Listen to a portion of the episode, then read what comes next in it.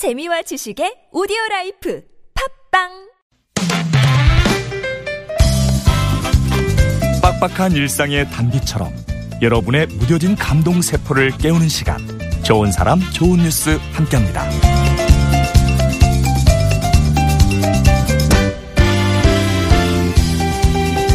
동일본 대지진 때 100만 원의 성금을 일본에 보내셨던 일본군 위안부 피해자 김복동 할머니 기억하시나요? 당신이 미워하는 건 일본의 보통 사람들이 아니라고 하셨었죠. 김복동 할머니가 이번에는 포항 지진으로 피해를 입은 분들에게 전해달라면서 천만 원을 기탁하셨습니다. 성금을 보내면서 91살 할머니는 일부러 카메라 앞에 서셨는데요. 그 이유가 아우 저런 할머니들도 하는데 우리도 기부하자 그런 마음이 확산됐으면 하는 생각에서 셨대요. 직접 은행에서 찾아오신 천만 원은 정부 생활지원금을 아껴서 모은 귀한 돈이었음에도 할머니는 돈만 보내는 걸 미안해 하셨어요. 지난 2015년 6월에도 분쟁 지역 아이들을 위한 장학기금을 기부하는 등 통장에 돈 쌀 날이 없는 김복동 할머니. 할머니는 역사의 아픔을 나눔과 연대로 바꿔서 세상에 전하고 계셨습니다.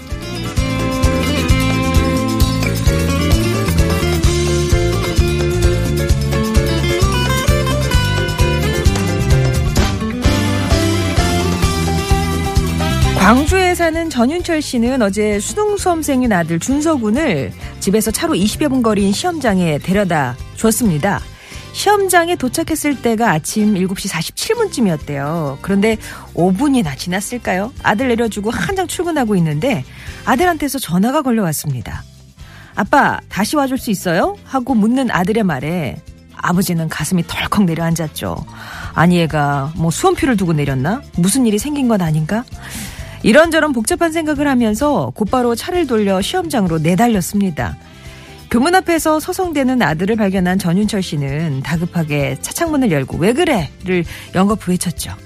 그 순간 잠시 머뭇거리던 아들 준서군이 운전석 앞으로 다가오더니 아스팔트 바닥에 무릎을 꿇고 넙죽 큰 절을 올렸습니다. 갑자기 아버지에게 감사의 마음을 표현하고 싶었고 지금이 아니면 늦을 것 같았다면서요. 준서군이 아버지의 차에 놓고 내렸던 건 그동안 쌓이고 쌓였던 감사의 마음이었나 보네요. 지금까지 좋은 사람, 좋은 뉴스였습니다.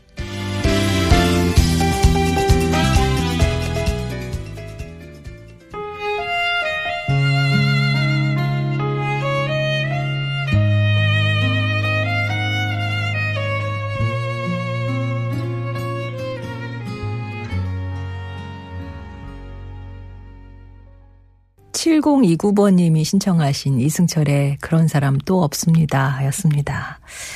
그런 사람 또 없습니다. 예, 주인공들인 것 같아요. 오늘 좋은 사람, 좋은 뉴스. 김복동 할머니. 야, 당신이 일본군 위안부 피해자시면서도 뭐 이렇게 좀 안 됐다 되는 그 마음 쓰이는 곳에서는 예, 그렇게 예, 통장에 돈쌀날 없이 빼서 전달해 주시는 예, 정말 모범을 보이시는 그런 모습이죠. 일본 지진 때도 예, 내가 미워한 건 일본의 보통 사람들이 아니다. 예, 써라 이렇게 보내시고 이번에 포항 지진 났을 때도 어, 천만 원을 직접 찾으셔서 할머니도 하는데 우리도 기부하자 그런 마음이 들게끔 또 일부러 카메라 앞에 서셔서 그렇게 기부를 하셨어요. 정말 역사의 아픔을 나눔의 나눔으로 바꿔서 세상에 전하고 계신 할머니 참 존경스럽습니다. 그리고 어제 이거 아마 영상 보신 분 있으실 거예요. 저도 이거 보고 짠하더라고요. 지금 많은 분들이 엄마 아빠의 마음으로 아들 잘 키웠다고 막 이런 사연을 주시는데. 아, 기특하죠. 예. 이 아버지가 저는 그런 생각했어요. 이게 블랙박스에 잡힌 영상이잖아요. 그러니까 아빠가 이제 계속 좌, 저기 운전석에 앉아 있는 거고 왜 왜 왜? 근데 아들이 예, 머짓머짓하다가 넙죽게 큰절을 하는. 아, 그 아침에 여러 생각이 들었었나 보죠. 예. 근데 어, 어떻게 이걸 또 이렇게 금방 예, SNS에 올리셨을까? 아버지 대단하시다 하셨더니 이게 방송국 기자시네요. 아무래도 남분들보다 좀 더 발빠르게 하셨던 것 같아요. 아유, 근데 기특은 한데 그 달려가는 5분 동안 아빠 마음은 얼마나 피가 말랐을까 그런 생각도 듭니다. 아무튼 시험 잘 쳤었길 잘 쳤기를 바라고요. 좋은 사람 좋은 뉴스에서는 이렇게 좀 따뜻해지는 소식들 찾아서 전하고 있습니다. 여러분 주변에 소개하고 싶은 이웃이나 착한 뉴스 있다면 또 보내주세요. TBS 앱도 열려 있고요. 50원의 1호 문자 메시지 우물정 0951번 혹은 무료 메신저 카카오톡 이용하시면 되겠습니다.